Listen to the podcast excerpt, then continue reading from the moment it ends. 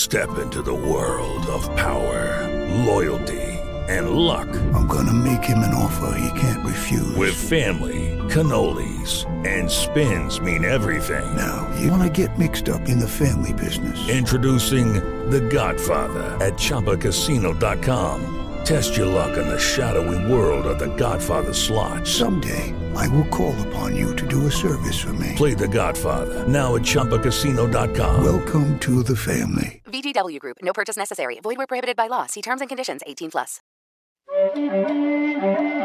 Just take a moment and let's just expand the universe a little bit, shall we? Spoken for Audio Productions presents Legends Library. I got a bad feeling about this. You will find that it is you who are mistaken about a great many things. You must unlearn what you have learned. You're going to find that many of the truths we cling to depend greatly on our own point of view. There's always a bit of truth in legends. And now, here are your hosts, Lisa Mountain and Kyle Rollins.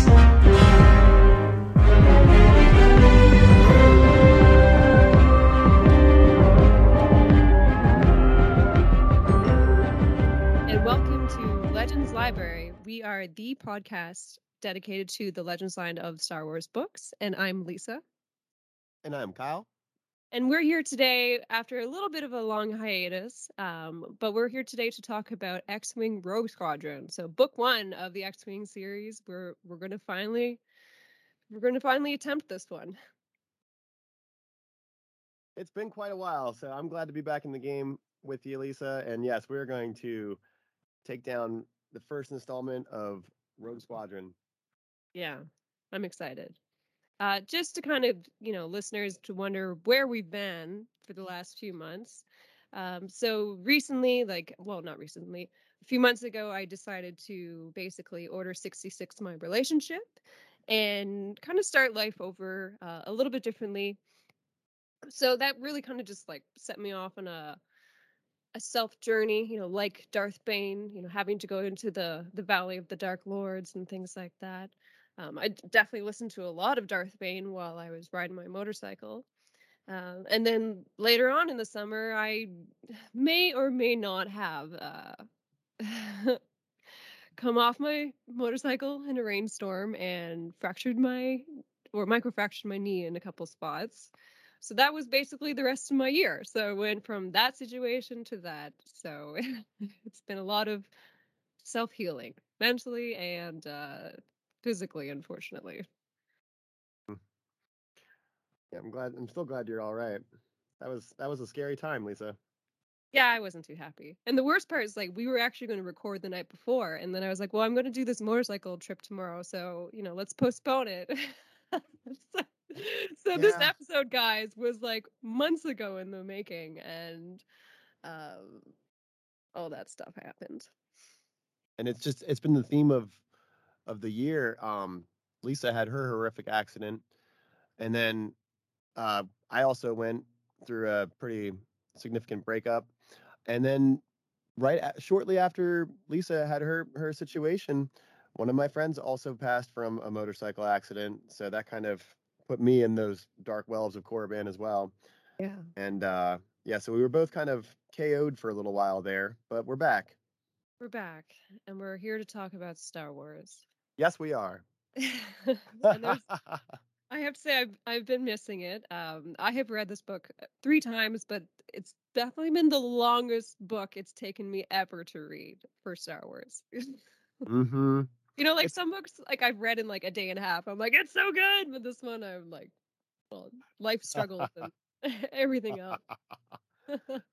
I think it was the pacing, to be honest, because there's a special place in our hearts for for this era of Star Wars, this era of the way that they wrote the sci-fi for us yeah. at that time, and when when things are so tumultuous in our personal lives, getting into the flow of that is just difficult. Yeah, exactly. I definitely can concur with that. Yeah, I think that's a political way to put it, right? You know, politically correct way to put it. Yeah. It's our nice way of saying things here on Legends Library. Uh, um, but you know, before we get into it, I we did want to talk a little bit about some news. So, Kyle, if you could, uh, let's talk about the announcement. Oh yes, I have very exciting news to share with you today.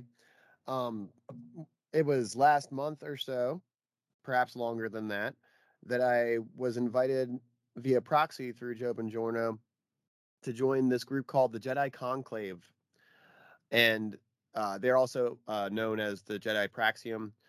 Um, they're synonymous, but they are an, a nonprofit organization who is gathering funds and spending a great deal of their time to bring us a true, specifically Legends Star Wars Woo-hoo! convention.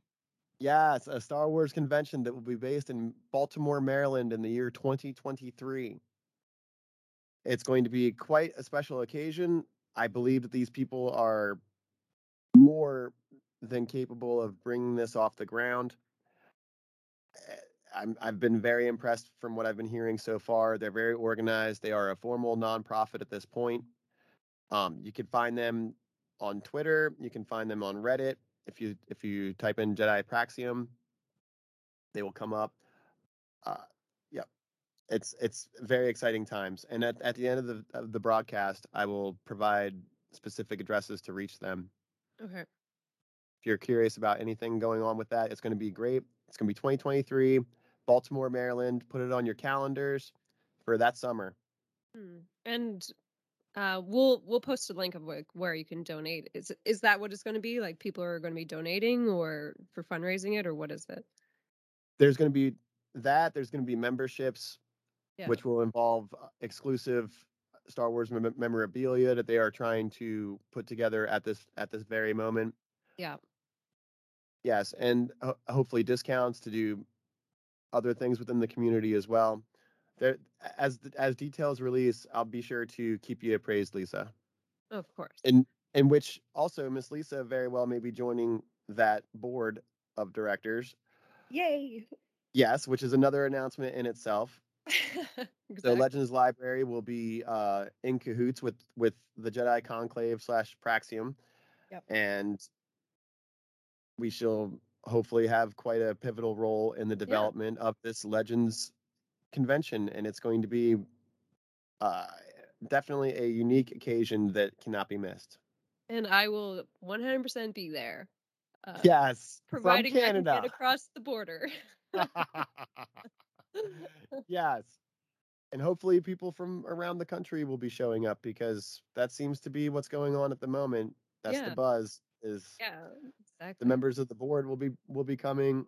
It's it's going to cause quite the stir. And I don't want to give away anybody who will be there as of right now, but vendors are also apt to apply if they wish to participate.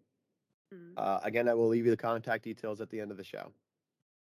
I'm very excited. And, you know, hopefully we get some listeners coming out and saying hi and maybe we can do our own panel or or even just kind of like a, a group meetup afterwards. We'll we'll see what happens. And you know, how many listeners? Maybe three, because I think we only have ten. and they're just as important as a thousand. Every single one of them. Absolutely. Yes. So yes. And thank you for listening to us. And I know it's been a while, so and I'm very happy and excited to be back finally. Um, in my in my dark times, I did write a little bit about Darth Sana, so I'm kind of playing around with that character and, and seeing what uh, what she's all about. Yes, and I must say that Lisa, you did leave on a pretty good note as well, though, with that epic episode with Alan Dean Foster. So, even though there has been a hiatus of Legends Library, what a good cliffhanger before. Oh, thank you. That was such a fun interview, and he's such a lovely man. Uh, it was pretty fun talking music with him. Um, so if it if listeners, if you haven't checked that out before or checked that out, you know, maybe go back and take a listen to that as well. And then yeah, we we do have more news, but we're gonna save it for another episode when it's like we got a little bit more information to share and a little bit more time, and it's it's gonna be very exciting. Uh, we'll we'll just leave it on a another cliffhanger. um, but I, I did want to talk briefly about the fact that there was a the new video game that's coming out, which is Eclipse. Um, and I, you know, I was excited because anything really kind of Star Wars, obviously, I'm always going to be excited and watching. You know, I don't play the video games myself because I, I'm not uh, someone who's ever played video games except for one level of Vader Immortal. That's it. That's all I've ever done. but I always watch them. I watch it in like when people play it and post it on YouTube. I watch it in, in real time and things like that because it's just I want to know what happens and things like that. Um, but there was kind of just some information that came out on Twitter. I saw that Star Wars Explained posted it about one of the guys involved in the project in um, in the company in Montreal, which he doesn't sound and I'm not happy about this because it's like he said he said a lot of things. He's caused a toxic work atmosphere. Um, and it's just it's disappointing that they hire someone that is going to do this. So like he was saying that, and excuse my language here, I'm going to quote him, um, that all women in video games are whores. So it's like okay, so that's already your your mindset towards half of your audience. Okay, great. Um, he was also so it was a lot of misogyny um, anti-gay comments. Um, he would put pictures of his employees on Nazis and like Photoshop them and things like that. And like some people quit because of this. And it's just like, man, Disney, is this really what you want to keep tying yourself to? And and you were saying to me earlier about something with one of Harvey Weinstein's employees. Yeah, uh, forgive me. I can't remember what show she's directing out of the 20 that are supposedly coming out if they come out. Um, but it's the one that's supposed to be set in the High Republic. So Okay. I, that that was its own bit of news that's a little bit old at this point, but yeah, it is upsetting. It is upsetting that that she was the chosen one to go forward and direct in this show, Yeah. given Well, what we know about the Harvey Weinstein institution. well it started the me too movement and it's just like especially like now today with everything that's going on and like women's rights are just getting even pushed further and further back like look what's going on in the states look what's going on in afghanistan and even this book addresses things like that where you know like it was a very sexist anti-women and anti-alien kind of environment and you know like and it continually keeps happening and it's just like how are you going to keep women interested in star wars if you're if you're going to have this kind of thing and, people are going i'm not going to play the video game now because of this guy and it's just like i wouldn't want to buy anything from you know a company that would have this as like obviously we can't control or or know this kind of stuff but like come on it's like it's public knowledge.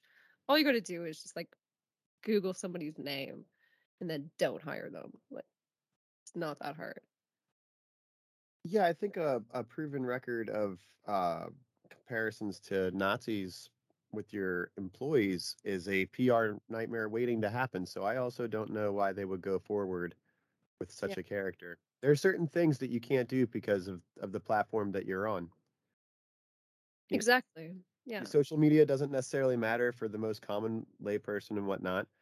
But when you are leading the charge for a multi international project such as this, I think that those kind of things should be considered, especially given the times and especially given the political situations that they have continuously forced the fan fan base to subject themselves to. exactly absolutely And I am biased, but I am trying to remain as objective as possible and Yeah. just look at what look at the facts and what I see. Keep my own opinion out of it, but this is it's it's really difficult to to remain that way. Yeah. Like I'm I'm not normally this opinionated saying like don't follow something or don't do it because of this reason, but it's like for me it's just like it's just another thing against women at this point that I'm like, come on. Like I'm I'm tired of it. Like it's just there's no reason for this to keep keep happening, especially this day and age, but yet it's just continuing. Um, and I just find it very frustrating. And like one thing I noticed significantly, so we've talked about this before, how I'm a a big follower of the Star Wars Tops card trading app. And Yes. um sometimes they do some stuff for women, but it's only when you really like push back. And they were doing this like monthly event thing where they would have like character of the month. And for all the months, they had one female and it got to like eight male characters and one female. And I kept like calling them out on it. And I even put it on Twitter and they just ignored me. Being like, why are you only featuring male characters? Like, you know, you only did Sabine at one point, and I was like, uh, what like what there's a disconnect and like that's what i'm saying you need to address the disconnect and why you're doing this and why you think it's okay because obviously you think you don't think it's a problem but it is a problem that's why like this video game it like it irked me and i'm i apologize listeners that i'm going on a little bit about this but like come on just knock it off is what i'm saying like, let me just enjoy star wars because i want to enjoy star wars right like i'm here ah, and I get it. And and to get back to the the topic of the game actually coming out, I'm very excited that the community is excited. It's not my cup of tea because you already know my feelings on the matter with when it comes to what's going on now versus the Yeah. Lucas verse. But at the same token, um, it is difficult to get excited over a cinematic trailer because that's anybody can make that look amazing. Who knows what the actual game's going to be? But I am glad that the the community is has something to look forward to. Unfortunately, it's mired by the political associations tied to it, Yeah. but trying to make you know a little bit of of light here on the matter for Well- fans who, who are excited about the game. exactly it does look a little like neimoidian kind of base. There's the villains Yeah, there's a lot of theories going on. I was Yeah. looking at the fact that I'm pretty sure that some of it just reminded me of of the Alien anthology, but I mean, who am I to judge those kind of things? I'll keep my opinions out of it, but I, yeah, it was like okay, okay. I enjoyed the the music that they put along to it. That was cool. Cinematics I were was- kind of expected as any I other video game that's out there now. yeah i was excited and then i saw that on twitter i was like oh boo like so yeah oh well Yeah, I'm I'm more excited about the KOTOR remake that they're doing, but I'm afraid that they're just going to destroy it by altering the game itself and the core storyline, which I'm sure is what's happening. I've purposely been trying to stay away from the news and the the power battles going on on social media when it comes to that game. But as a whole, that seems to be more exciting to me. Hopefully, as long as they don't completely butcher it, um, in terms of the video game world than what they're doing currently. But that's that's just an opinion. Hmm. Nothing against any fans who are excited. I'm very glad that you're that you are excited and looking there- forward to new Star Wars games because you deserve it after that whole Battlefront situation. Oh. You deserve it. Was it jedi fallen order you were saying or was it battlefront well yeah battlefront right Battlefront the- was the was price uh, increases the secret costs and all that yeah oh my gosh. Yes, that was the most incomplete, expensive video game that you could buy. And just to get two maps, you would have to do fifteen dollars. I mean, I'm talking when it first came out. I'm sure things have evolved. I haven't really been staying up in the video game world, but I did uh, spend two hours playing that Fallen Order, and it, and people will argue with me because, of course, the mechanics aren't the exact same, and it's Yeah. not the exact same carbon copy. But this game has already been done by the Star Wars genre that arguably did it better, in my opinion, given the times that they had and the mechanics that they had to work with. I think Yeah. they did a better job at their time with when it came to LucasArts, you know. So I think that they already made that video game and they were just kind of cashing out on the exact same thing that's been going on for the for years. Wasn't really anything innovative to me. I did really enjoy the character from I forgive me, I can't remember his name. He was on Shameless and he also played the Joker on Gotham, the Oh. the red-haired gentleman. He was Yeah, very it was very nice to see him be involved in that universe. And I actually enjoyed the art book that they created for it. well the uh, character cal kestis i know that but Yeah, the art the art book was ironically made by Dark Horse. Isn't that uh strange? you know that's pretty cool i like that Yeah, it was very strange. If you look on their their uh, their listing of of novels published uh, or graphic novels, comics, and whatever, Fallen Orders there uh, after a couple year hiatus, and it's just it was very interesting to see that. Trying to bring out some positives with what they're doing with the video games instead of just going on a montage of how disappointing that it's been, because that's a separate podcast all in itself. yeah we don't do podcasts like that anyways so. Mm-hmm. um Exactly, keeping it light, keeping it light, Lisa. Yeah, exactly. Well, I I thought I saw something in the news again about Dark Horse. Um, maybe it was to do with that about how they were doing something, and I was like, "Ooh, cool," you know. But I, it was only just like in a feed, and I didn't click on it, so it was probably that. Uh, hopefully it's better news than what happened with Scott Allie a couple years ago. Uh, I don't know that. What was that? Uh, that's old news. We'll we'll discuss it later. We're gonna Okay. light. okay, sounds He's, good. he doesn't merit any more of Legends Library's time. I already mentioned his Oh. name. That was already giving him too much credit. Let's just leave it. Okay, you'll have to explain to me later because I'm totally on the outs of this one. So I will, and maybe our listeners will look it up and also understand why we're just going to move along. okay. move along. oh dear, oh dear. Well, I think that's you know what we kind of want to cover for the nudes for the time being. Um, after I I ranted a little bit and you ranted a little bit, so. Uh, oh, and also, um, we are in the final editing run for Supernatural Encounters with Joe Bongiorno. Oh yeah, be please something to look please forward to. elaborate. Yeah, please elaborate on this. It will be released early 2022. I would be very excited. The book will be fully available on Joe's website. Please expect updates if you follow him on Star Wars Timeline.net. Also, Matt Wilkins over at the expandeduniverse.com is covering a lot of news on supernatural encounters as well as as we get it. So keep your scopes on on that novel because it's going to be coming very shortly and it's going to be mind blowing. And how long is it so far? I am at liberty to say that the book surpasses a thousand pages. I'm sorry? That's a lot. Yes, it's a lot to look forward to. I'm very excited. Yes, every, many- many- everyone should be. but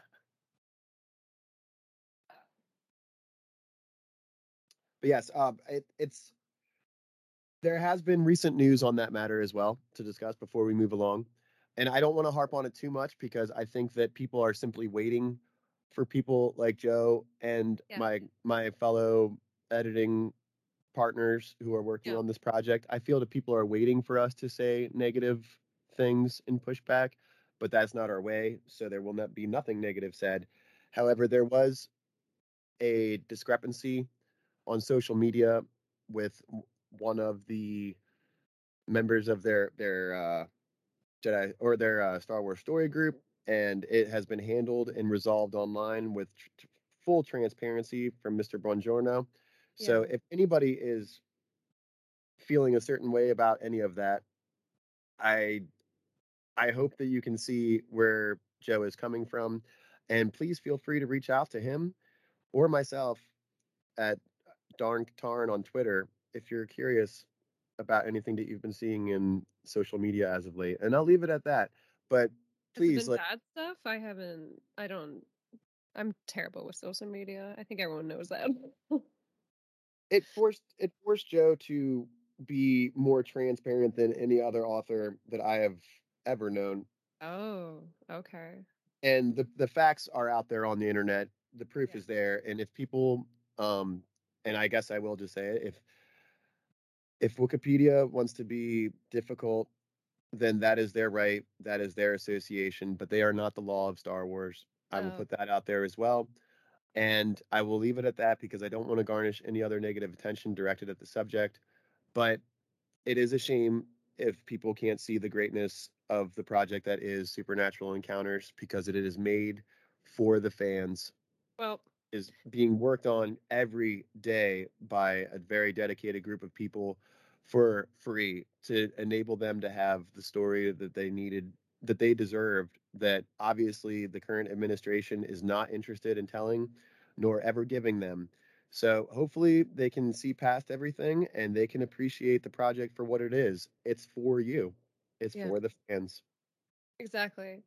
Well, I mean, I have nothing but excitement for this project for a multitude of reasons. Um, and then, if anyone wants to know just kind of a little bit more about what Kyle is talking about, uh, he did have we have an article on our website, legendslibrarypodcast.com.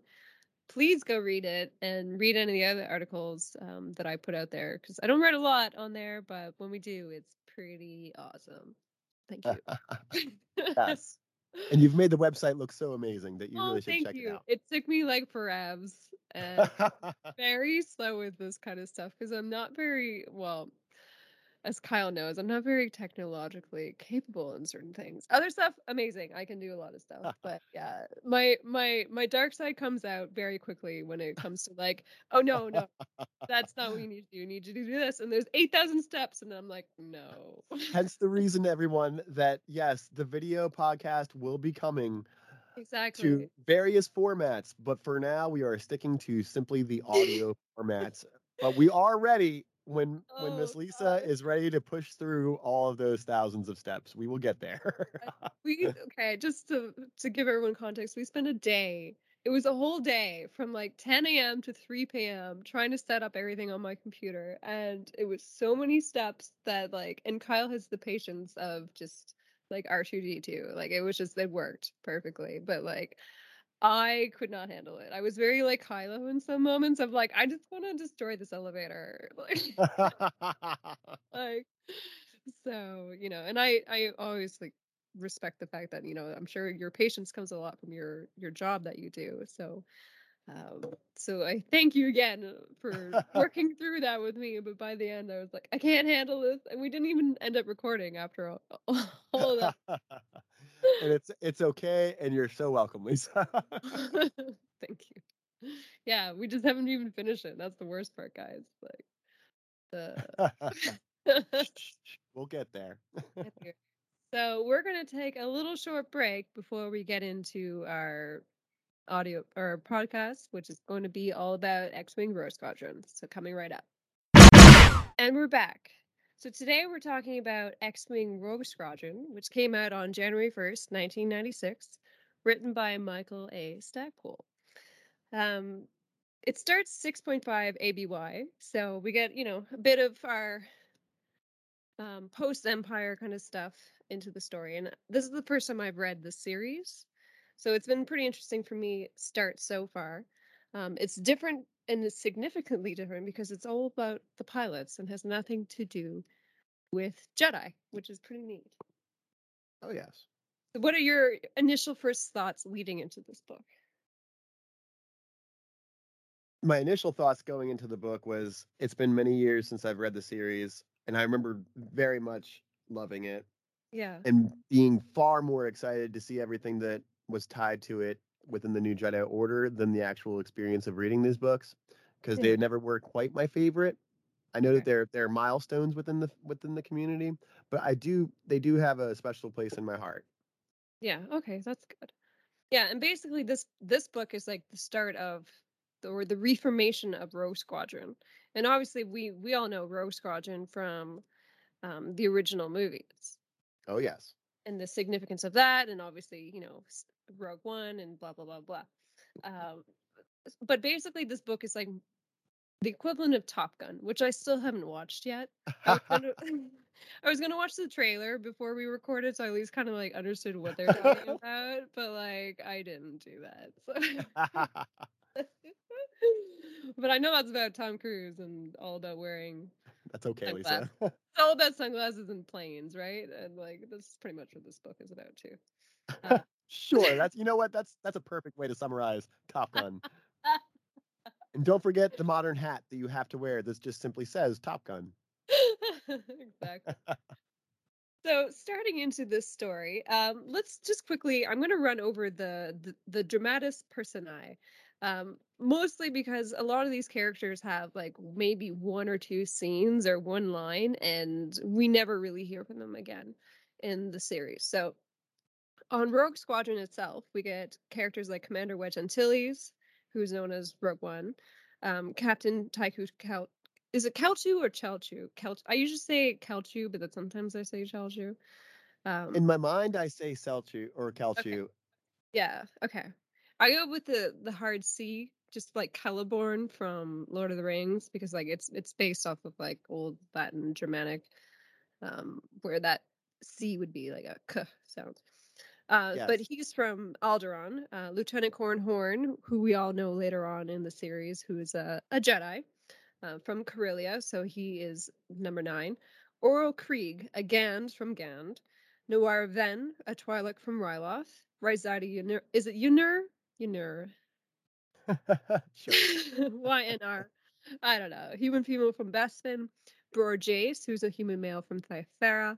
Erisi Delar from Thyferra. Pesh Vristik, a Bothan from Bothawui. Gavin Darklighter, we all know who he is from Tatooine. Oh, yeah. Rave Shiel, a Shistavanen male. Lujayne Forge, who is a human from Kessel. And Andoorni Hui, uh, who is a Rodian. And he's number 12. Uh, we get some like side characters. So we get like a Verpine who is like all of three lines and doesn't really matter. Uh, M3PO, who's basically the story C- C3PO. Whistler, Corran's R2, and Mynock, who's Wedge's at R2. We get other characters like Admiral Ackbar and some other generals, you know, the typical kind of, you know, rebel leaders at this point. Borsk. Yeah, Borsk. Yes. Yes, Borsk. Silly Borsk. Yeah. Uh, and then uh, we get some surprise characters, but I'm not going to spoil that yet because they're significant later. and then the the dark side, well, not dark side. So the Imperial forces. So we get Izan is is it Izan or Ysanne Isard? Again, in my mind, I always say Izan. Okay, Ysanne Isard, director of the Imperial Intelligence, uh, who's from Coruscant as well. Kirtan Loor, who is an intelligent agent from Churba. General Evir Derricote, who's a human male from Kalla, and then a couple. I added some characters because this book didn't write them down. Um, Admiral Devlia, which is kind of like a very on the nose dark side kind of name. Uh, human uh, Captain Yulia Ilior, who captains the the Black Wasp, and Captain Rohan, who captains the Ex- Expeditious. So basically, the story starts, and actually, um, it opens up like the first chapter is all about a simulator game that a bunch of rebel, you know, uh, pilots are are playing and and what they're doing. So it's like Corran Horn, Whistler, Ooryl Qrygg, Rosati, uh, Nawara Ven, and it's it's based on the PC game, the X-wing, um, and they're basically doing the redemption run scenario. So it's the Battle of Brigia when it's like the Imperials versus Rebels and things like that. So they're all, you know, having a great time until somebody like shows up and starts kicking everyone's butt in a tie, and of course that ends up being Wedge Antilles, and everyone's just like fanboying at this moment because Wedge is like top, you know, he's he's the top gun at this in this story. Is that Yep. a thing? I don't know. It is now, Lisa. With never having watched that movie. Again, apologies. Um, and like, you know, it's kind of like this kind of very much a lot of this book is about flying, talking, drinking at the bar, and then briefings to like what their mission is going to be. uh, themes that are generally found throughout Star Wars as well, just usually with more themes on top. yeah, like there's other like side plots, but there really isn't in this. It's just like what the Rebel pilots Rogue Squadron is doing versus that's pretty much it. and and I do enjoy this aspect to it. That it really is just military, and I think that spawned its own. Uh, obviously, it did spawn its own uh, realm of of fans as well. People who re- really enjoy the X-wing series. Also, uh, the Black Fleet Crisis was very much written in this kind of a vein. Okay. Yeah, and they're they're based on a world, so they're on Folor Base, which is a, moon of Commenor, and everyone knows Commenor. Uh, it's like an old mine kind of system that had once been hit by like meteorites um, during like the Sith Empire. So it's kind of like where they've settled their base, and like even though at, this point, so it's still rebels versus Empire. Like, and that's one thing that they talk about in this book is like they think that Star Wars or the the war ended or the Imperials ended when Palpatine and Vader died, but yet it didn't. You know, it continued for many years, which is why we get this story. Yep. Um, so Wedge he meets up. and They have a meeting with this General Horton Salm, the human from Norval too, and he's kind of like this grumpy. Uh, like, how would you describe him? Like, Oh, like he's the one who like causes kind of like no you can't do this like he's like the officer who always disagrees with what you can do apologies, I had to turn away from the microphone for a moment. oh i'm sorry I, I tried muting. I'm I'm sorry. well what a moment for me to ask you a question then of course. Can you can you repeat the question, please? well i was just talking about general horton salm and if you remember that guy like he's like uh he just he's kind of like the grumpy character of of all the generals like doesn't agree with anything that they do you know like i'm too old for this kind of shit kind of mentality you know like that That's guy. generally what I caught from him. Just a Yeah. just a grumbly old man. Yeah.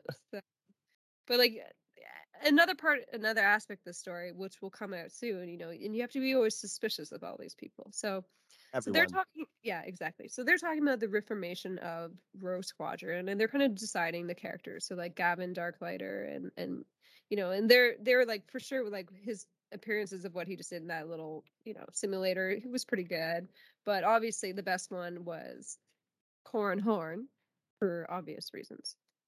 And the and here's where we were introduced to Wedge's executive officer, or who he wants to be the the EXO officer, um, which is Tycho Celchu. And this part of the story, I just couldn't really follow along with like the blame and the the hate that they put on Tycho. I Um, wasn't a fan as well. I know we're not there yet, but the situations that they would put him through simply seemed so extreme for even the rebels to to Exact- put someone through. You, you know, regardless of whether or not they were part of the empire or not, it didn't really strike me as very exactly. New. Uh, you know, it didn't really strike me like New Republic values, but that's what we got. Yeah. So if you want to explain basically why there's this suspicion upon this uh, pilot. because Tel- Celchu was formerly an Imperial pilot, and to put a long story short in a nutshell, discovered that Alderaan was uh, destroyed by the Empire, and and that was his family, and he he did decide to leave the Empire and join the rebel cause for very good reasons, and was constantly looked upon as a turncoat slash spy. They were Yeah. very fearful that he was a spy and that he was he was there for all the wrong reasons. And it it, it did felt rather shoehorned in the way that they brought him in, and it seemed like a hi- you eh, know, definitely an over exaggeration of things Absolutely. because I, I'm I'm struggling to remember the exact story and how he proved that he could be you know a very Yeah. beneficial member of the alliance, but he already did it. Um, well, he was already one of the OG Rogue Squadron members. Like there really wasn't much question about him. But then what happened was like he went to do another mission and they he got caught and then on Coruscant but escaped in recent years. Exactly. That's why they're like, we don't trust you. It's like, yeah, but he did what every amazing officer did is he escaped. Exactly. And so I, I kind of felt that the time that we spent in the story investigating him and being wary, like I, I understand that you had to have somebody else to suspect to keep the mystery afloat, Yeah. but I think that it was a little bit overdone. Yeah. And immediately like General Salm it like rejects the idea of having him Oh, yes. the executive officer and he's like there's just there's too much, like too many things. And Wedge is like, "Well, Tycho's agreed to like this absurd list of stuff that like you know will he won't like he'll eat where you say he'll eat what you like want um he won't have any lasers on any of his ships like any like just all these extremes like constantly monitored and agrees to all of it and they were like "Mm, okay but that's still not good enough and it's like they did all these extremities to one guy but like not to the other people right. Uh, And not to get ahead of you either, but when they, they put him out in active fire without any weaponry, no guns. It's insanity. Yeah, they're fighting against ties, and he's like, "Can't help you," and because like they're more concerned about him shooting him. It's just insanity. and they're they're still looking at him funny after that point. So again, maybe that's why it was overdone a little bit. yeah, so yeah, this clearly didn't bother us at all. At all. uh, yeah, and like yeah, they're also going to check his emails and all that kind of stuff. like, you know, like they're really gonna be like check, like check mark, all is done. And Ackbar is like, yeah, no, he's a great guy. And Salm's like, yeah, maybe this will satisfy my suspicions, but I doubt it. Um, but when it, you know, there, there, there's something out with these these guys. But let's turn now to the Imperials. So we go to the expeditious ship, Imperial ship, which is a Carrack class light cruiser. Um, and within the bellies of it, in the detention cells, we we meet our kind of, um, you know, because of my motorcycle thing. I watched The Office recently, uh, healing, and Uh-huh. it came to me yesterday that Kirtan Loor, the Imperial intelligence agent, kind of reminds me a little bit of Dwight Schrute. Yes, Pennsylvania represent. now I can't I can't look at the character any differently. Thanks for that. That made this a lot better actually. I wish you would have said this last year when we started reading this. Well, Almost it last year anyway. It's like a motorcycle crash to for me to come to this epiphany. So Fair, fair. Well, at least there was positive out of the whole thing. yeah, exactly. Yeah, one thing. Oh my goodness. So That's a good way to put it. yeah. All right, go on. I, I I- I always like to look for the small positive out of the many negatives. Yeah. Uh, so Kirtan Loor uh, in the detention cells, like at holding cell number three, is he starts to inter- interrogate a wanted former colleague. Now, this is kind of where the story gets a little interesting. So we learned that um, he worked alongside the Corellian security, um, like he was still the Imperial, but he worked with them. And are they bas- they're basically police, or how would you kind of like FBI? How would you call them? Yeah, I would say that the uh, the uh, the term FBI would be analogous to it. Yeah, okay. So he worked alongside him, Gil Bastra, who's the man is currently being held in the interrogation cell, and Corin Horn. And Kirtan really developed this whole like Dwight Schrute kind of you know, hatred towards these men and and they would always like undercut him and disrespect him and like just humiliate him in the office like day to day and it got so bad that they all decided that they were going to like fake their deaths and get the hell out of there. So like that's how much they did not like this guy basically so yeah that was my moment of like oh that's who he is um but so they're you know Kirtan's happy. He's got this guy. He's finally caught him after two years. Finally caught him, and but he doesn't know that like Gil Bastra took like this ton, like taken a bunch of this lotiramine, which in like a drug that basically will counteract and make you have an allergic reaction of when you get put into um, Bacta. Yeah, which was a great uh, reversal of the cyanide kind of tactic, huh? Yeah, exactly. So they like torture him to a point, but then when they put him in Bacta, he dies. Uh, It was very cool. Yeah. So, but like, he has this whole line of like, you know, I'm gonna break you, and you know, th- the last thing is gonna be me, and then the, like, Gil Bastra's like, when I'm dead, I'll be laughing all eternity. he went out like a G, I must say. yeah, you definitely like, what a way to be like, haha, you thought you're healing me, but you're killing me. Yeah, that's jokes. Um, Yeah. There was an interesting, uh, just a line in here though that Kirtan Loor says when he goes, "Vader was the last Jedi." Right? that was all, know? that was a very uh, interesting remark that I met because we've we've talked about this before as far as what is public knowledge when it comes to Anakin, and it's a, it's always somewhat a gray area depending on fr- uh, the point of view. Exactly. Yeah, like because he's in Imperial, you know, and kind of like in a division where they look up information, you know, is it because of that or was it again like is it public knowledge at this point now that like we you know in the in the new canon obviously we see that that does happen to Leia where it wasn't known and then it was brought into public light like decades later and people were shocked that eh, she never disclosed it as she knew and like so like obviously to like keep her own reputation she wasn't going to admit to that but yeah like how much was known it seems like it's known Yeah, in the EU, it was.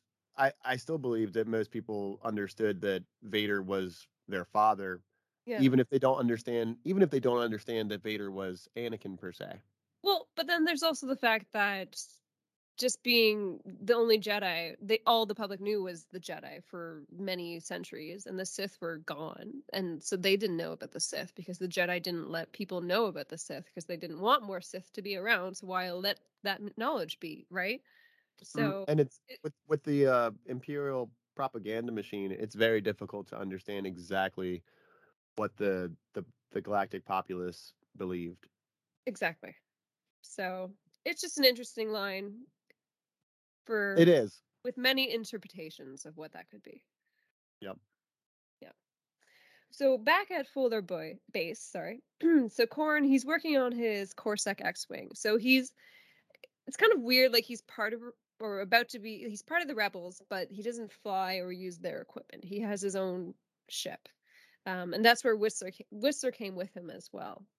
And he immediately gets chastised by Lujayne Forge, who's the human female from Kessel, saying that, you know, like, did you target me during the um, the practice scenario we were going through? Because it seems like, you know, you deliberately attacked me. And he's like, uh, what? Like, I don't I don't know what you're talking about.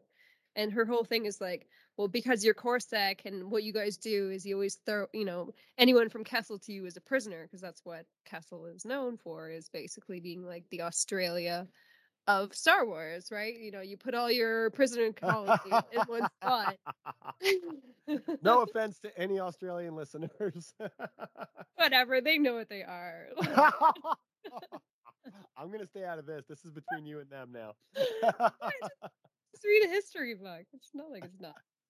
But her point is, like, my parents were put into jail, so are you treating me like I'm a prisoner because I come from a prison colony. And he's just like, man, you're so out of line. I'm just super antisocial and spent the last two years like not talking to anyone. So, you know. Do you also find that that scene in particular was kind of just shoehorned? A little bit, yeah. Um, yeah. Yeah, that def- I mean, I, and again, I'm glad that the dialogue was able to keep me engaged, but I, I was definitely a little bit blindsided by that. Yeah, well, I just thought it was a really weird thing for somebody to randomly walk up and accuse him of that when he was just like, "I'm just working on my ship right now." Uh, right. Can someone pass me that wrench? Like, you know. So, but yeah, like she's not kidding. Then finally, he's just like, "No, like it's that's not what it is. Like I'm just doing my job and being an ace pilot, basically." And she's like, "Okay, I accept that apology, but you you still need to come to like our down downtime, which is the local bar, when they spend a lot of time in this place.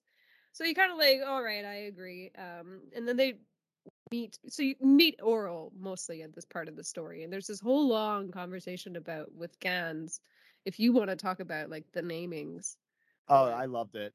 I I know that it's confusing, uh, but that was actually that's the the alien lore of Star Wars. Those aspects to to the EU that I really enjoy and the whole social position and who you're speaking to as far as your surname and what name what name you use that's that's a very foreign concept to us westerners but it's it's an ancient concept in the other parts of the world and i thought that it was really cool to see that displayed in the star wars universe as well and the gand were really mysterious and I, I these are things that are built upon on their lore in particular over the year uh, over the years not only in the the Dark Horse comics and the bounty hunter novels and all that kind of fun stuff, but if there there's a funny section out of KOTOR one, I believe it may have been two. Forgive me, my my mind is a little foggy, but the Gand operate in much the same way, and you know, our we we learn in that way that our our friend here in Rogue Squadron is kind of out yeah. of the norm, if you would, for being a little bit more social due to his occupation than most of his uh, fellow compatriots seem to be but they they're a very quiet group. They talk as a collective. They're very secretive, and it's a very it's a. I think that this helped. Obviously, it did help because uh, it has kind of established their lore, develop a really unique species for us to enjoy in the Star Wars universe. Yeah. And I really felt for him when the scene arrives later on when we talk about it. I really felt for him. Hmm. Yes. Um, I also, for some reason, I, I told you this last time was uh, I forgot that he was a Gand, and I got him with yeah. a different species. And for like the first time reading the book, I pictured him as a wholly different species until you mentioned something, and I was like, wait, what? And then I was like, oh no. Um, it was like the ones with the three eyes. I the Gran. I thought he was yeah. a Gran. so a little different yeah, it was like super different. So that must have been from our last book that we covered, Dark Dark Rendezvous. Yeah. Max Leem was a Gran, and we we spent a lot of time with that species. Hmm. I don't know why I did it, but yeah, eventually, I, yeah. Uh, but it was only until you told me, and I was like, oh no, that totally changes everything that I pictured with that character. Um, so yeah, then they go to downtime, the pub, and they basically talk about like the flight scores and who beat who, and Wedge introduces himself a little bit more thoroughly. Um, we do get a little bit of like Corran's back history for a moment. So like his dad, Hal Horn, uh, who wait, yeah, so who investigated um, who killed Wedge's parents. So like Corran and Wedge have obviously like a little bit of a you know a personal relationship more than others. Agreed. Yeah. And I I like I enjoyed Hal's involvement here as well. Um and his his story and what's going on with him is is further explored in other short stories throughout the EU as well. Yeah. So that's there's more context to it for fans who enjoyed those references and whatnot to the Corran fam- or to the Horn family. Yeah. I definitely want to know more about their family. Like, does he have any kind of inclination in the force, or is that obvious, or is this something that only came about with Corran? What, can you rephrase the question? Well, I mean, like, because eventually with Corran, he develops force powers and becomes a Jedi. Oh, oh, that was not the way for for his father, but Interesting. yeah, but th- th- and there is there is um there's more connections that were discovered with the Halcyons as well with the horns. We can get that's like a separate episode altogether. We'll get there with the family tree and Yeah. and uh, Mr. Corran here. Yeah. So we have a little funny moment now when um, we learn more about Corran and what happened to him um, when Emtrey, the the the C three PO droid or whatever M three PO, um, basically says like, "Oh, by the way, you have like a death. What is it? Like a death mark on you?" Death mark. Yeah. I believe that's what she said. Yeah, he said. Yeah. Or he said, I'm sorry. Yeah. Um, and he la- and like Corran's immediate reaction is like he's laughing, and like all the people around him are like, "Why are you laughing that you have a death mark on you?" And he's like, "Yeah," and Emtrey's like, "Yeah, you've got like you're wanted for six murders." Yeah, he- um, he but still acts pretty nonchalant about it. yeah, like I'd be like, "Whoa, hold on, like it's not what you think. I didn't kill six people," but in- instead he laughs, being like, "Ha ha." Yeah. Right. And wasn't it odd that the same kind e- and even though it was disproven and whatnot, wasn't it odd that the same that now marks of murder were looked upon and kind of just easily shoved off more so than anything when it's concerned with with uh Celchu. Well, yeah. Isn't that strange? Like Yeah, like well, that's what I mean. Corran has a death mark for and wanted for six murders, but like no one's watching him, and they're watching at all. Like, come on, and that's what I mean. Like, it's the double standard. Where is it? Where are you drawing your line? Like, I don't understand. Um, anyways, but like, so he laughs and then explains that no, he didn't actually kill six people. He was one of the six people that you know he's killed, but it's all of them as um, all the people who left the office to get away from Kirtan Loor, basically. Uh, so he, he gives a little bit more of like a, a back kind of like this guy's this guy who's got like this hard on for Tarkin. Um, and you know, and even Kirtan talks about like sorry. um, yeah, but like, but Gil Bastra like publicly accused like Corran of the murders and things like that. So anyway, so, um, but like it's like not really a big shock to Corran, but it's kind of a shocking for other ones, and then like and things like that. But um, we do we do learn that Corran's grandfather was also in CorSec, and Vader even um used CorSec like resources, so he met Corran's grandfather to hunt the Jedi. It's all very symbolic, huh? Yeah. So big circle. Yeah. Mhm. Again, we'll have to do an episode just on the family trees. Oh, that'd be a really good one to go into. Yeah, I think that Corran's would be substantial alone. Yeah. Yeah, definitely. I I concur. Uh so Wedge now, so back to Wedge. So like he's talking to Emtrey and there's like this funny moment where he's like, I wish I had a sister that I could like dump this droid off of like obviously what Luke does with C3PO. I thought that was kind of funny. Um, and they're just mostly talking about like the fight exercises and things like that. So like again, like it's a lot of just like talking throughout the story. You learn some stuff, but like you don't really know what else is going on in the galaxy. Like we don't know what Luke's doing really at this point, or Leia, or any of that, because like we don't really talk about it. Like they just they briefly mention Leia, or like you know it'll be Wedge thinking about Luke for like a moment. Um, Which was a, it was kind of refreshing, right? That we it was it was developing the lore in a completely different way and at a time that there really wasn't all this information. So yeah, it's kind of painful. That's a bad word to use. It kind of um it can be off-putting for a little bit if you're not into technical specs of things, yeah, but it's one of those hindsight uh Paramount novels in regard to developing what we conceive of when we think of Star Wars and ships and and battle. Hmm. Mm. It was important for its time.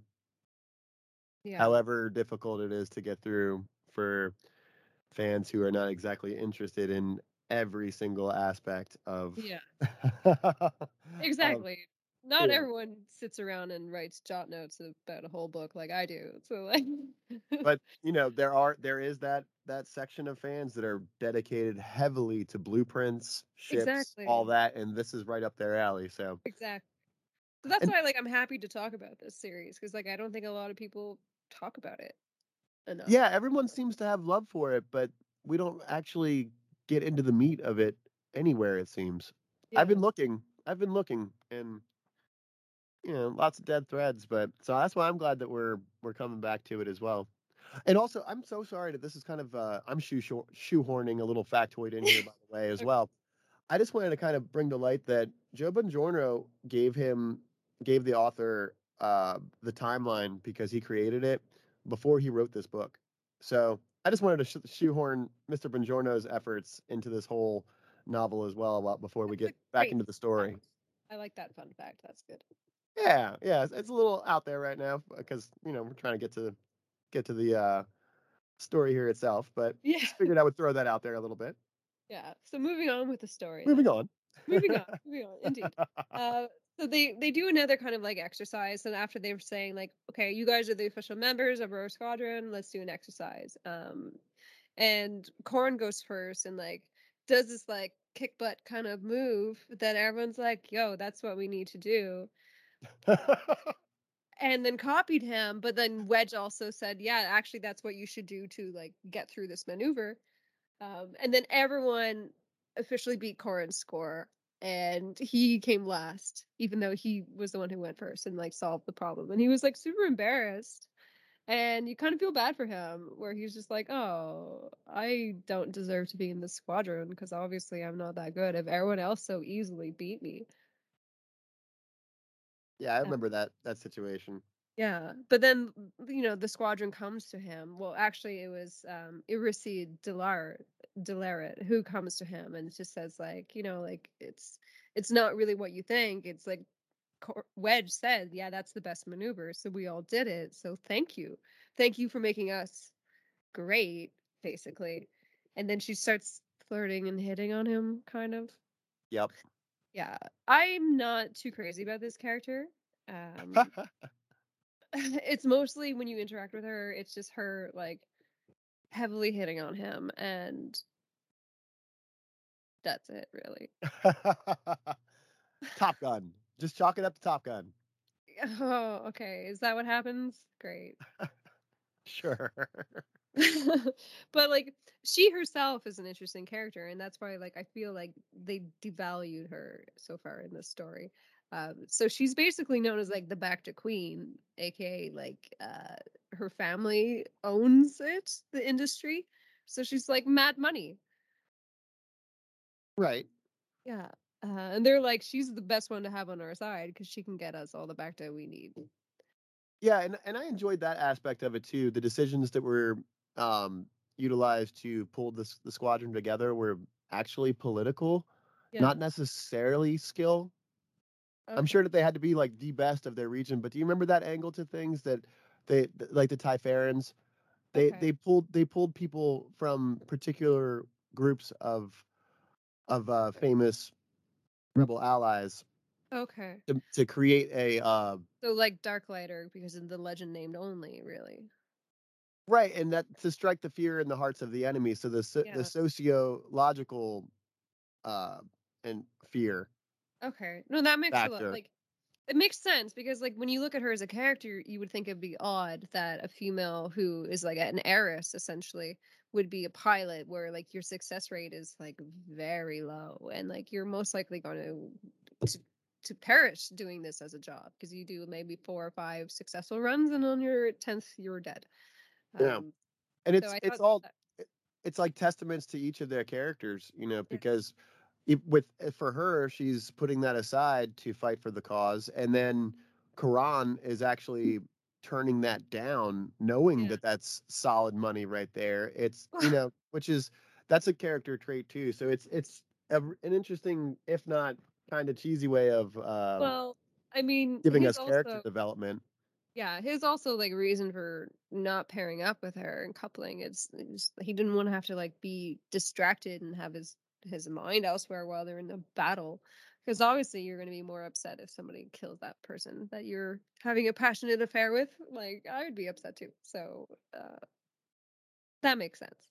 yeah But I mean, they could have just had her a little bit more. I don't know, a little bit more is what I'm trying to say. I think Make that's fair, Yeah. fair statement Yeah. So back at Imperial Center, so Kirtan Loor is being shuttled in uh, a shuttle Obduri- Obdurium, and he's like super rude to the pilot. He's like cursing and swearing at him for like no reason other than being like, "Oh, you made a very you know inaccurate left turn or whatever. You know, you listed gently to the left." Um, being Dwight Schrute yeah, being Dwight Schrute that he is. Uh, oh my God, he really is. Like, now that I see it, uh, at least I've got a voice now for the character in my mind. uh, so they're heading to coordinates, so Tower 78, level 443, Bay 2. And the pilot's like, oh, the only time I've ever gone there was to bring Vader. Dun, dun. So Kirtan's like, you know, a little bit of a like wedgie in his pants situation. Like, I don't know what's going to happen to me, but that seems super serial. Yeah, and the pilot's just kind of like, yeah, that's what you get talking to me like that kind of attitude. Yeah. You should just shaken the the you know the the ship a little, but that's what I would have done. Yeah. Um, some turbulence here. Oh. yeah. but this is where by page 110 we've only made it a third of the uh, a quarter of the way through the story guys i apologize.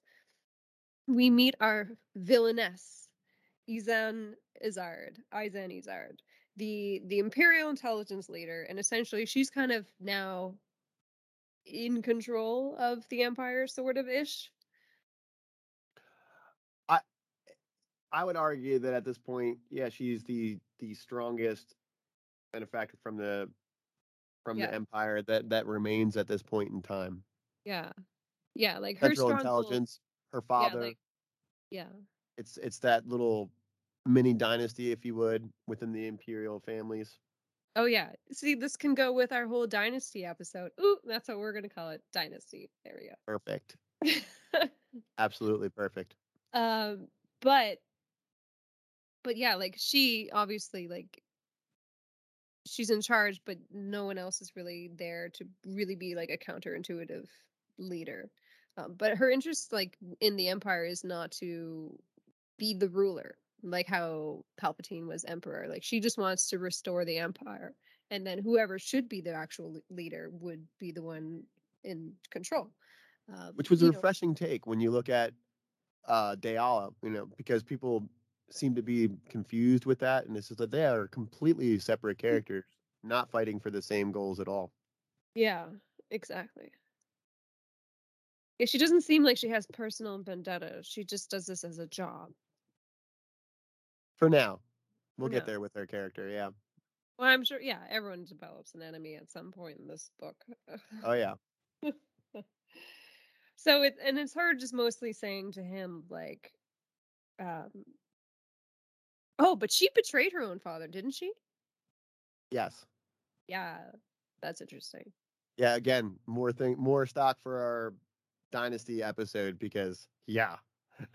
That is pretty, pretty interesting. Yeah.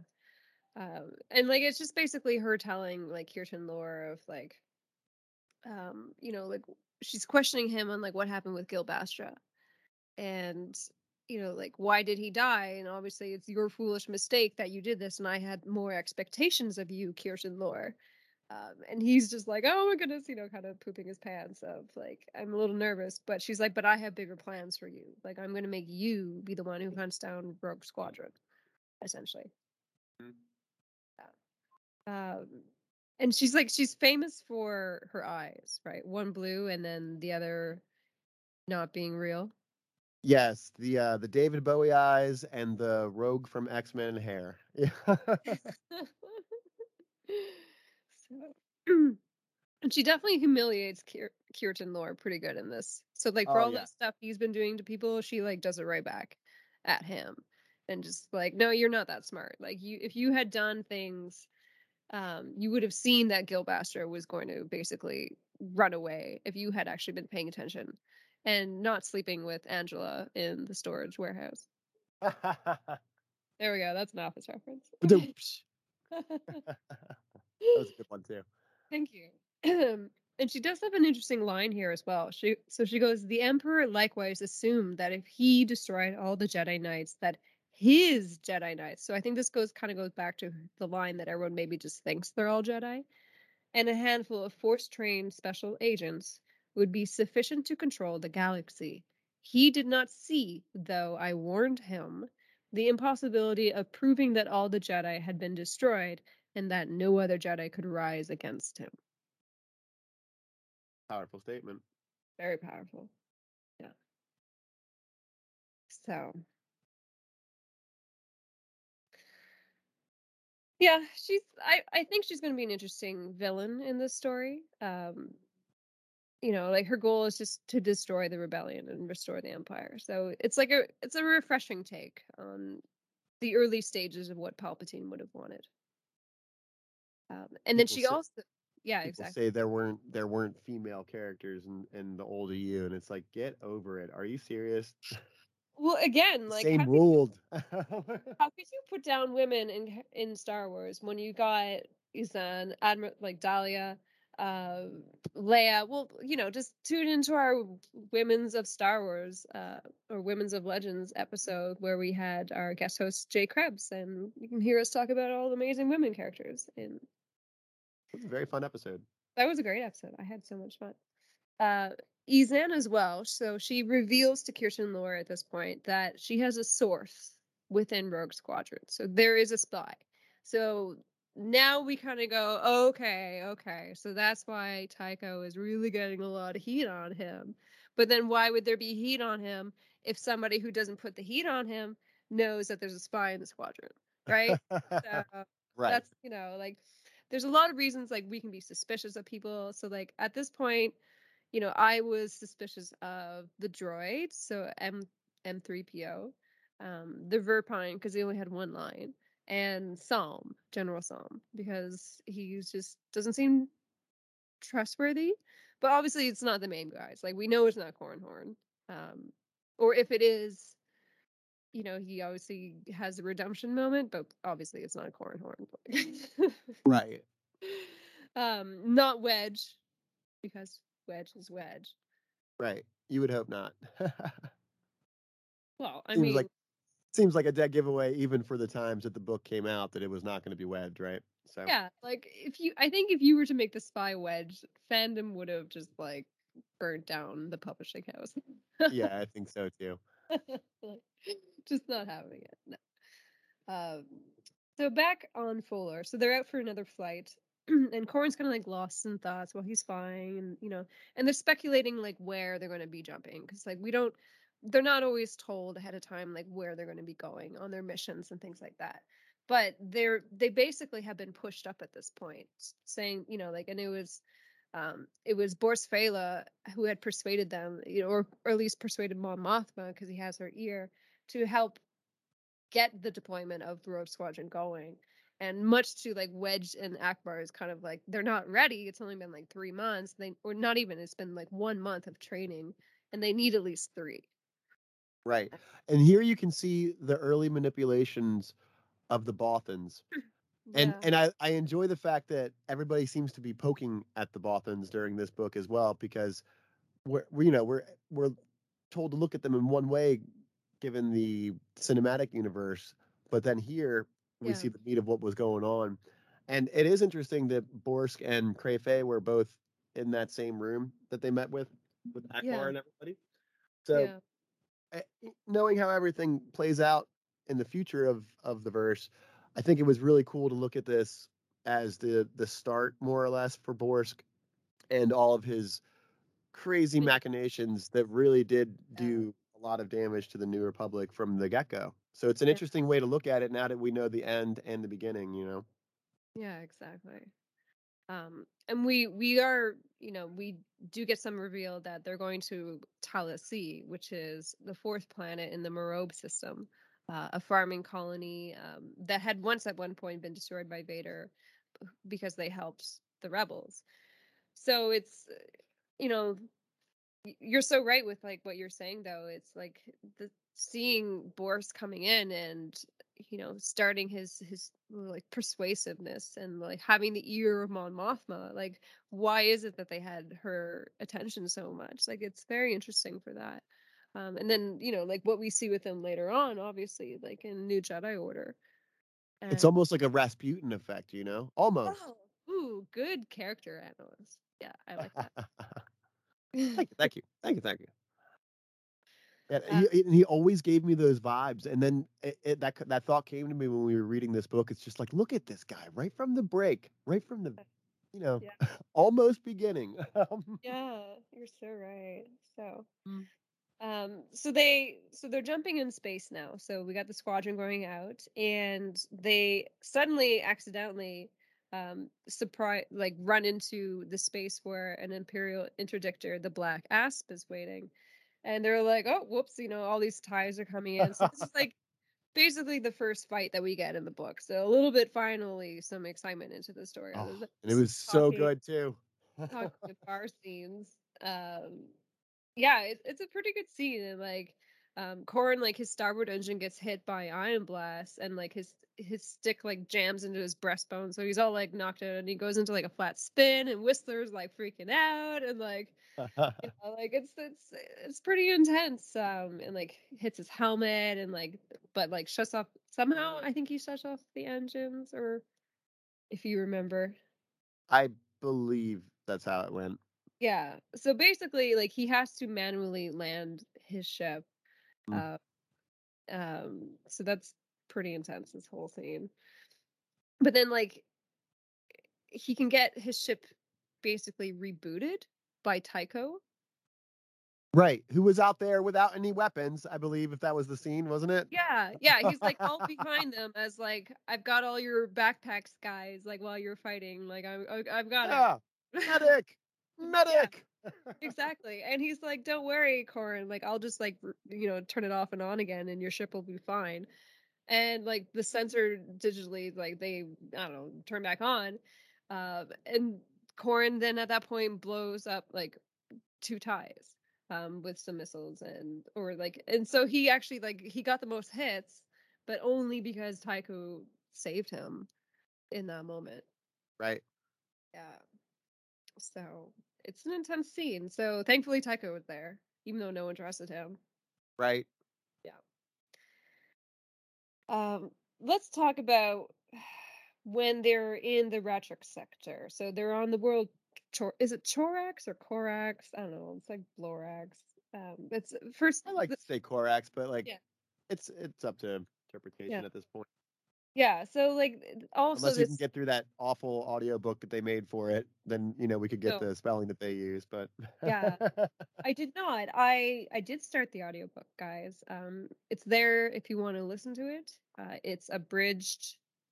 So I did not enjoy it and I just didn't enjoy the production, I have to say, so I turned it off and I never listened to it. Which is unfortunate because I love listening to the audiobooks. I think they're phenomenal. Pieces of art um, that everyone should definitely listen to the audiobooks for Star Wars. You know, things like Darth Plagueis. What a production! If you haven't listened to it, oh my goodness, listen to that. And I push it all the time. But wow, That is quite the production. That is. Yeah. Yeah. Daniel Davis, right? Daniel Davis, yes. Ah, who Yes. plays who plays the butler in the nanny guys.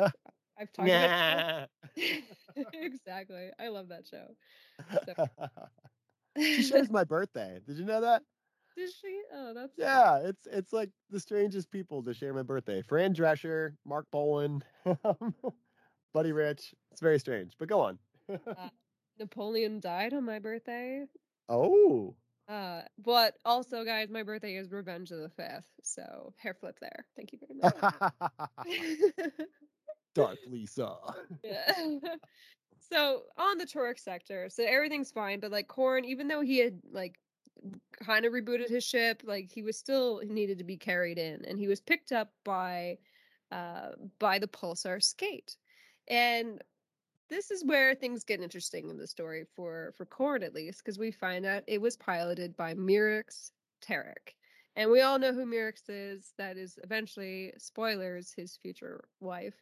Woo! Uh, woo! You know, so we, you know, I was a little like, oh, when we got her in the story, uh, I didn't know we'd be meeting her so soon. Essentially, Oh, and And- it's it's nice, right? Because we finished a lot, a great deal of the end of the EU. So now you're seeing her young for the first time, you know, in this setting anyway, with with Corran, where it all Yeah. began.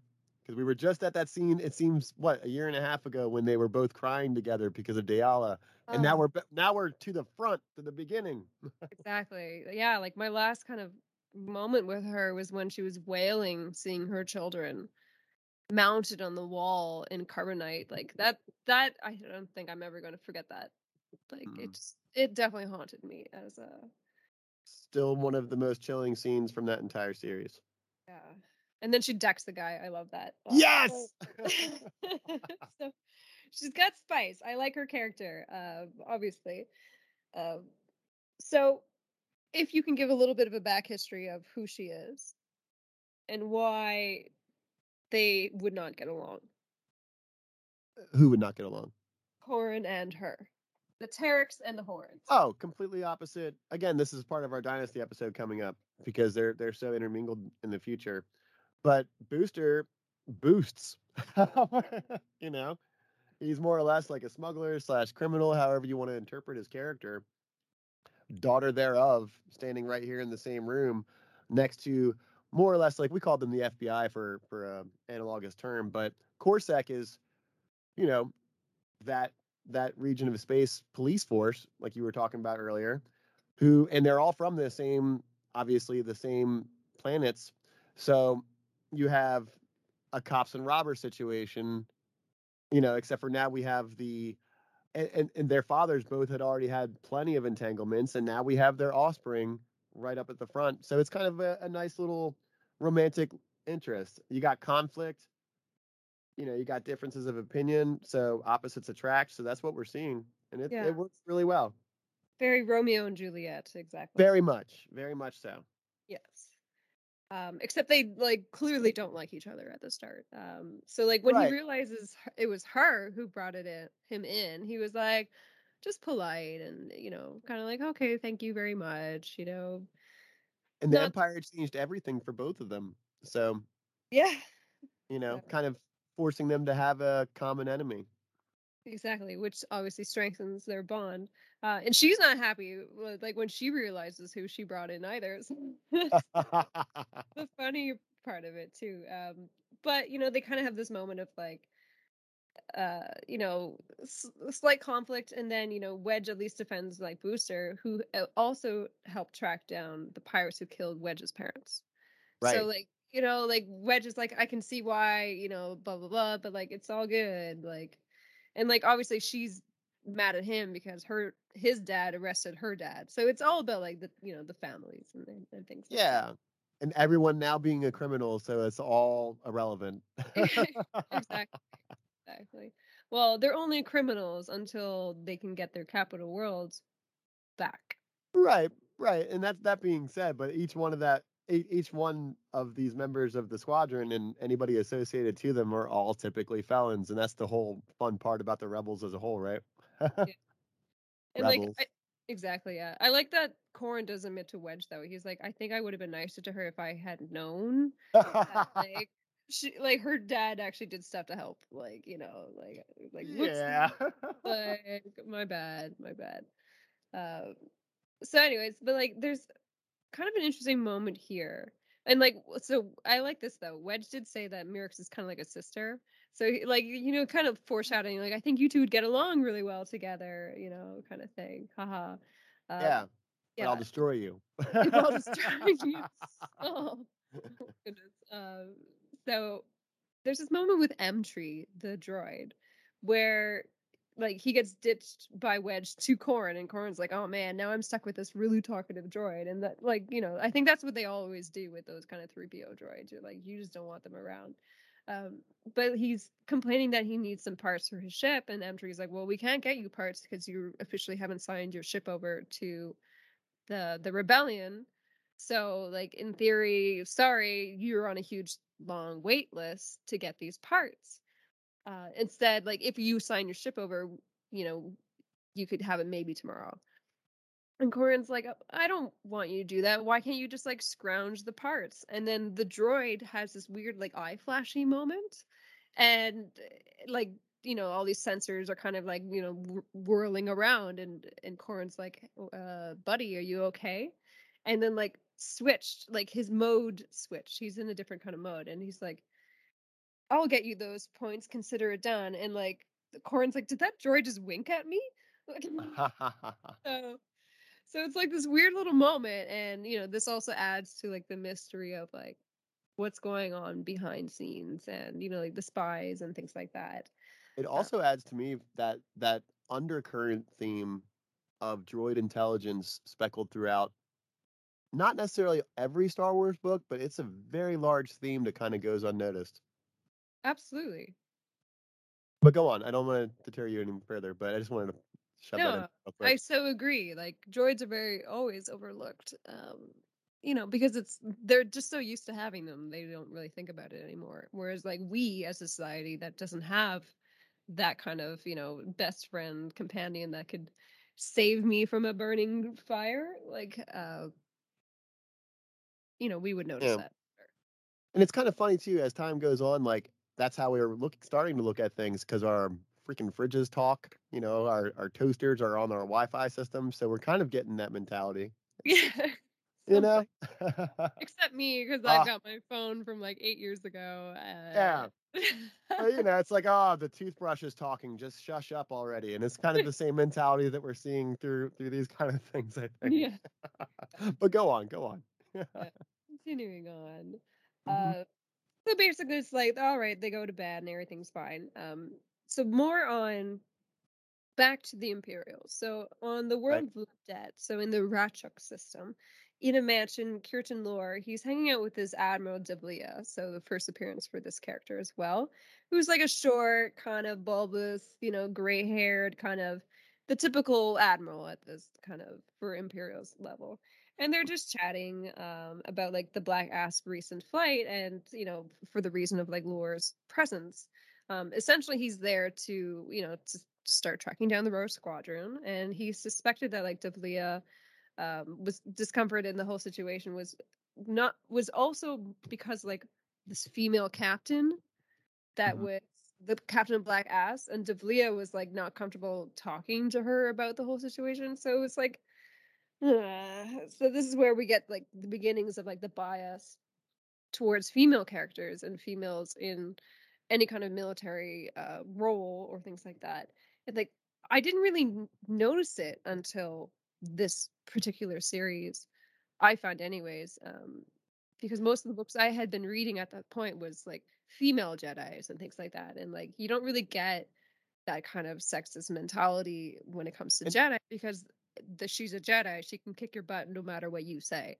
Like so, and the the Empire at this point in time, you know, because under Palpatine things were a certain way, so you're still having those who are more modern um, when it comes to their their thoughts and and ways that they conduct themselves versus the old school. I think in this Yeah. situation. So you know, kind of like- it, it's reflective of modern times when it's a, it's a generational gap, and you can see that the that the empire is struggling to hold together. So I Yeah. think a lot of these a lot of these uh, scenes, I, I wonder if it's social commentary um, and social comparisons to events in in real time Well, in that way. Well, that's what I was going to ask. Like at this point in the other books that were at least out at that time, was that from your readings something you had picked up on before as well, or is this like? Oh yeah, yeah, because Daala had one heck of a time coming up through the ranks, but you know Yeah, my- she also was able to do it, and because things were changing, so the empire in itself did change, and especially once Pellaeon actually, you know, took control over things. Yeah. Um, that's when you start to see when you finally start to see a, a a grand change when it comes to the way that females are perceived. Okay. Um, and and you start to see it here too, obviously, because who's given the orders? Ysanne, you know. So it's Yeah. not that they're not there yet at this point, but you can tell that they're still in there. They're still struggling to get to where they'll be in the future when it comes to allowing aliens, uh, females, and all that kind of stuff. It's happening, but it's not happening for everyone. Does that make sense? Yeah, it does. Um, like for for me, where it comes to stand, like in the books I've read of this era. So Mm. basically, it was like anything before Empire Strikes Back I've read, um, in, but including Heir to the Empire series, um, and then everything else in between that and New Jedi Order I haven't read yet.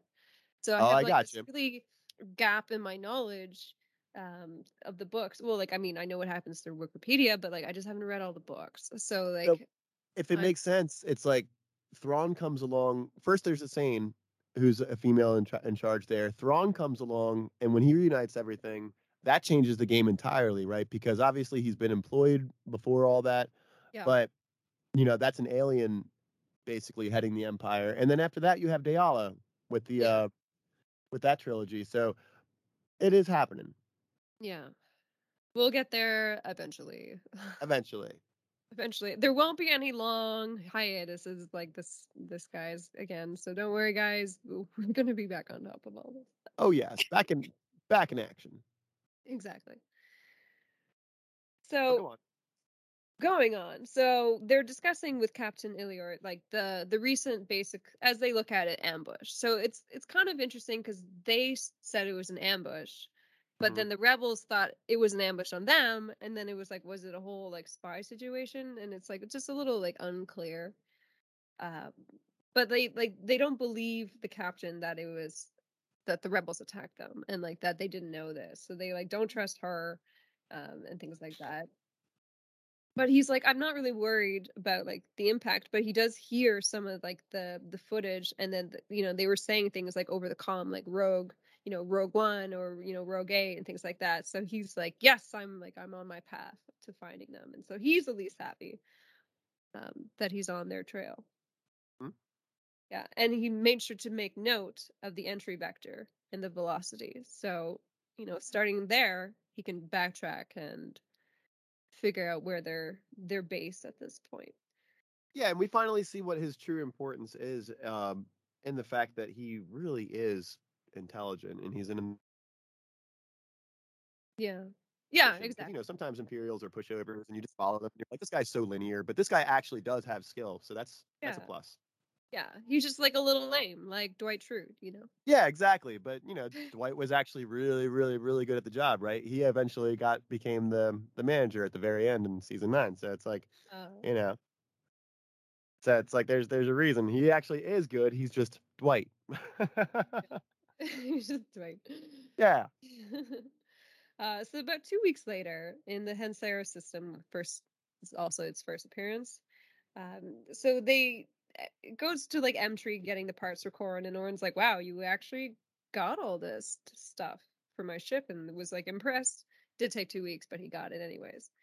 Um, and their whole plan is to go to the small jungle world and to to basically relieve uh, or to track down some rebels that had been lost in like the chaos um, after the havoc a strike cruiser attacked them so they they escape and sunk into a lake so the rogue's mission is basically go pick up these people um, with the pulsar skate and the iridian which is a or Corellian corvette. So when they they jumped into the system, uh, that's where like Havoc, the strike cruiser, was still there, and they're like, oh, like 36 TIE, six bombers, 24 starfighters. They all come out, and it's like Rogue Squadron. How many members is it? Like eight, nine? I think nine. By this point, Yeah, I think ten if you consider Tycho because he's null, uh, correct. but not like he can do anything. Yeah, he's got all that artillery. Yeah. Yeah, exactly. Uh, so they're doing great. Like they're kicking butt, and like Corran's happy. Wedge is like, "Don't worry, this will soon change." And it's like, "Oh, okay. Thanks for reminding us that we'll like die soon potentially." Oh yeah. Yeah. So they're back at Talasea, so the former planetary, so the governor's palace. So it's like Wedge, Tycho, um, Captain Afyon of the Eridain, and you know, like he's also from Alderaan. They're just discussing more things. So they're talking about like Luke and the Death Star and Clone Wars, and so this is back to our like, you know, it was exciting moment. Now back to talking and just like discussing. discussing. Sometimes dialogue is good, Lisa. Oh, I'm sorry, guys. Um, I seem critical again. I'm just teasing you. but they're like, yeah, so they're basically just discussing like the kill numbers and like who ranks who at this point because now they've gone through the two battles. Um, Corran's kind of leading, but like um Brace Jor, like the Thyferran, like he's also doing pretty good. Um, but like, so they agree that because of like how things have lined up, that they're like they're tied, the two of them. Um, and then all the while, so Kirtan Loor, he's been studying like the Hensara battle and things like that, and he's narrowing down at them, and he fi- and he concludes that they're in the the Talasea system. Um, it's either yeah that Morobe or in Talasea. So while they're on Talasea, there's this horrible scene when they're all in bed, and suddenly Corran is woken up, and he's like startled awake. Um, and like he looks beside him like Ooryl's like MIA from like because they they generally court like cordon together, uh, quarters together. Uh, if you want to explain what happened in this moment, Yeah, um they were under ambush and being murdered in their sleep. So that's when they lost the first member of the squadron. Uh Corran eventually gets his wits about him and him and the Shistavanian uh, Shistavan, um what's his name? His the- uh, I just blanked. Hold on, let me look it up. it's okay. It's okay because the both of them they kind of couple up together, and you know they're going through this facility under nightfall and taking out their assailants that have chosen to ambush them in their sleep. Yeah, And by the sad conclusion, after after the Stormies and everybody are are taken taken care of, they discover that they lost one of their members. And the irony here, I think, was that she did not die in space fighting Imperials. She somehow died in her sleep, a really Yeah. vicious way. So that was that. There was some symbolism there, and uh, you know, I think that's it. Also, might be a point of foreshadowing that the Corran simply woke up. Um, I don't know if that was truly there, but that's my my my you know personal fan take on it. no, I agree. Yeah, her death was a ignominious death. Like it was unprecedented. Um, you're definitely right because he said he he felt her death. Mm-hmm. Um, so I think that is like one of the, if not the first stage that we see him kind of even do anything Jedi like. Yep. Um, yeah, because I've been trying to like keep track of like the moments where like it seems like he has something. Mm-hmm. Like And I what is think that final trigger? And I think hers. Yeah, you're so right there. Yeah. Thank you. Every once in a while. But it was it was uh it was one of my favorite scenes within the book because of the reaction from everyone felt genuine and you know they were doing so good this whole time and wedge said that it would happen but the characters and the readers included would have assumed that that would have happened out there in battle or something completely Yeah. tragic and screwed up would have happened and it would have been one of those just you know shaking your head kind of situations but and that did happen but in this way you know it was it felt a lot more tragic because she didn't even stand a chance Yeah. I found the way that it was written though, because it was more or less like a side note later Yeah. that she had died. Like I didn't like that. Like it could have been like they would have run into the room and had seen her like that and been like struck horrified kind of thing. Um, but it was just like it what only was revealed afterwards that it was like, oh, she died. and part of it's all just I, I i i get what you're saying with that too and i think part of it is really to convey that that real human experience of war when when things just go awry and there actually isn't any there actually isn't any moment that you can grasp to it really is just like you just hear that your friend died and that's how it is you know and then you're expected to just keep eating go back to bed whatever else happens you know that's kind of in in a war this gritty it's sometimes you don't actually even get to see the the real event. You know, it's just one more thing. Just keep flying. Mm-hmm. Oh, that's gonna be in my Mhm. head as a song. But then they all do swear to retaliate together and like strike back. oh and, like, yes. put the the con- the name Rogue Squadron more into public and like so that they fear them. Mm-hmm. Yeah. And their reprisal is a little biblical. Yeah. Uh, so, well, their luck doesn't run out just yet. So now we get a little bit of a like fan moment where we were actually on home one. Um, so Wedge observes Emtrey's character change, and you know he. he- So now it's back to like suspicion and normal things like that. So Salm, Wedge, Ackbar, Tycho, they're all discussing the possible leak, um, and that their security is still tight, but like nothing is noticed, and they they were like there just can't be one. Like how could anyone be like getting past our defenses or our sensors, blah blah blah, and things like that. So they they don't really know how they were attacked so easily. Um, but all it really came down to was that Kirtan Loor had actually just backtracked where they jumped out of space and made an assumption and was correct. So he was definitely the the imperial to put on the job even though he like you know has some sort of um shortcomings so their their next plan is they want to cripple the world Vladet, uh, and they agree to that um let's talk a little bit about the funeral it's it's just very brief in the story um where they they drape like a white cloth over her and then they actually shoot her into space towards a red dwarf. I love that scene. Yeah, I thought that was really cool. Know, I'm I know a lot of franchises adopt a very similar kind of story, but it was really important to see um, the formal aspects of the new Republic military, and Yeah. that these kind of glimpses into it. You know, there's there's other homages much much the same to it, um, or similar to it rather in other books, but here, given the times that we actually, you know, as fans were able to to finally see these kind of things, it was very cool. Yeah.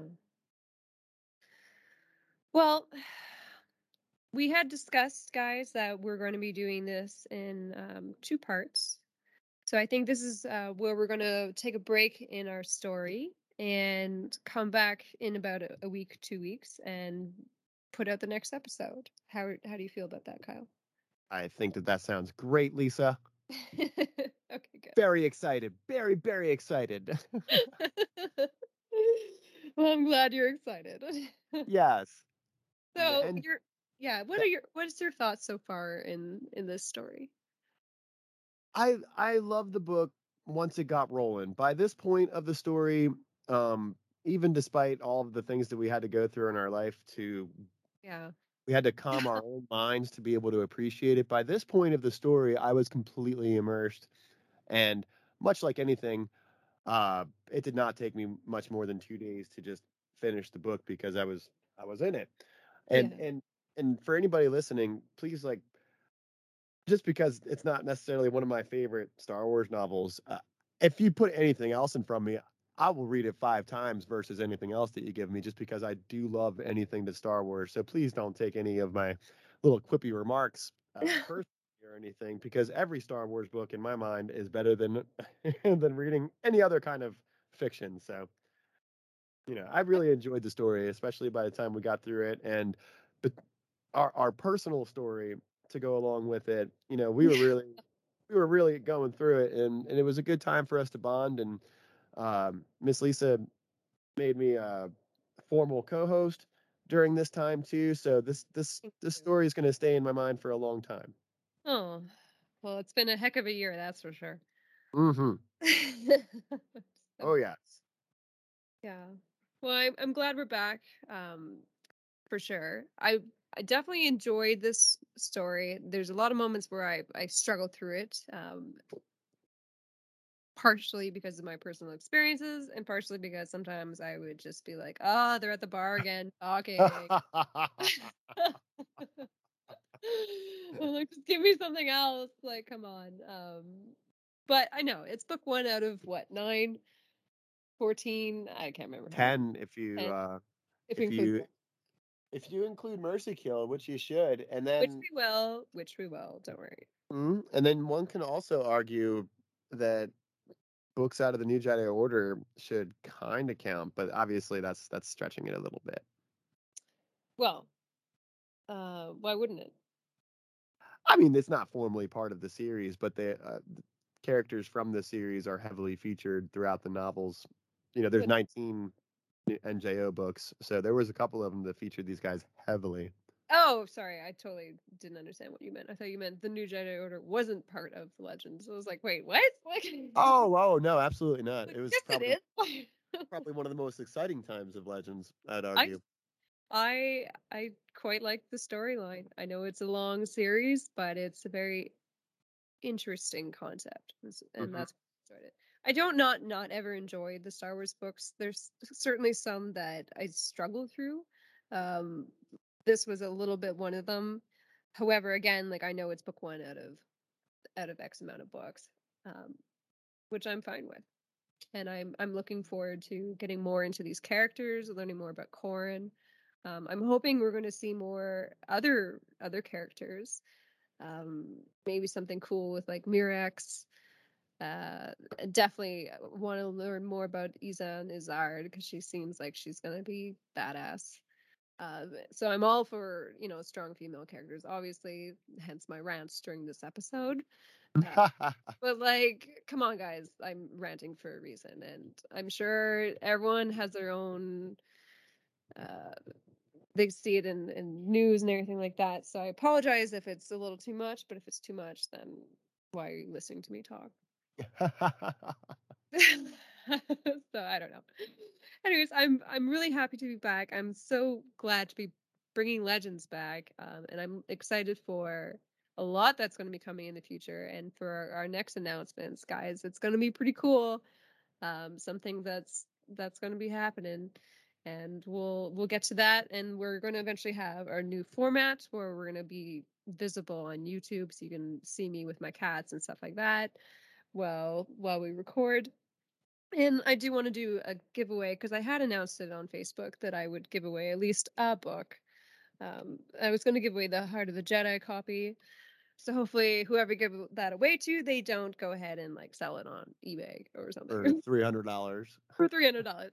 Because I I will stay true to my word for that. Um, but yeah, so thanks everyone for listening again. Uh, Kyle, if you want to say how you everyone can get a hold of you. Oh, for sure.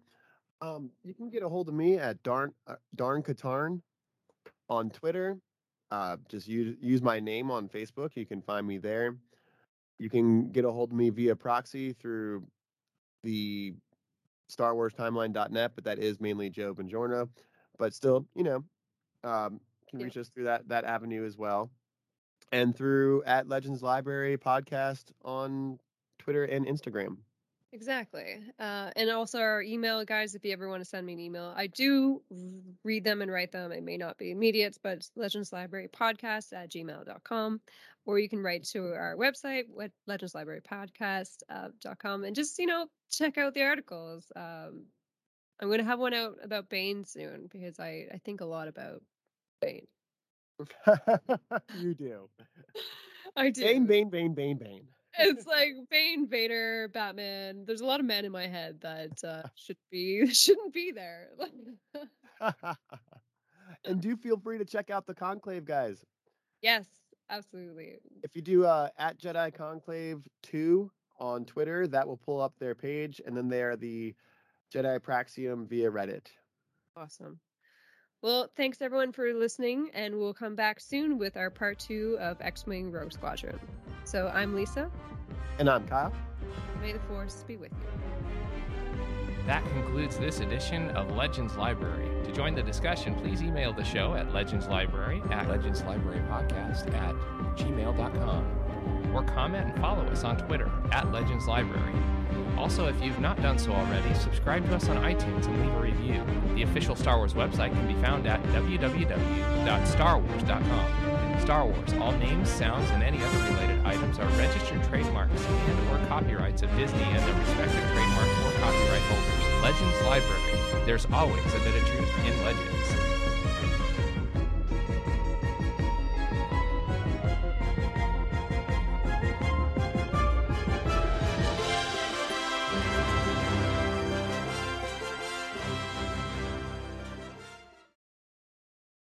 Lucky Land Casino asking people what's the weirdest place you've gotten lucky? Lucky? In line at the deli, I guess? Aha, in my dentist's office. More than once, actually. Do I have to say? Yes, you do. In the car before my kids' PTA meeting. Really? Yes. Excuse me, what's the weirdest place you've gotten lucky? I never win and tell. Well, there you have it. You can get lucky anywhere playing at LuckyLandSlots.com. Play for free right now. Are you feeling lucky? No purchase necessary. Void where prohibited by law. 18 plus. Terms and conditions apply. See website for details.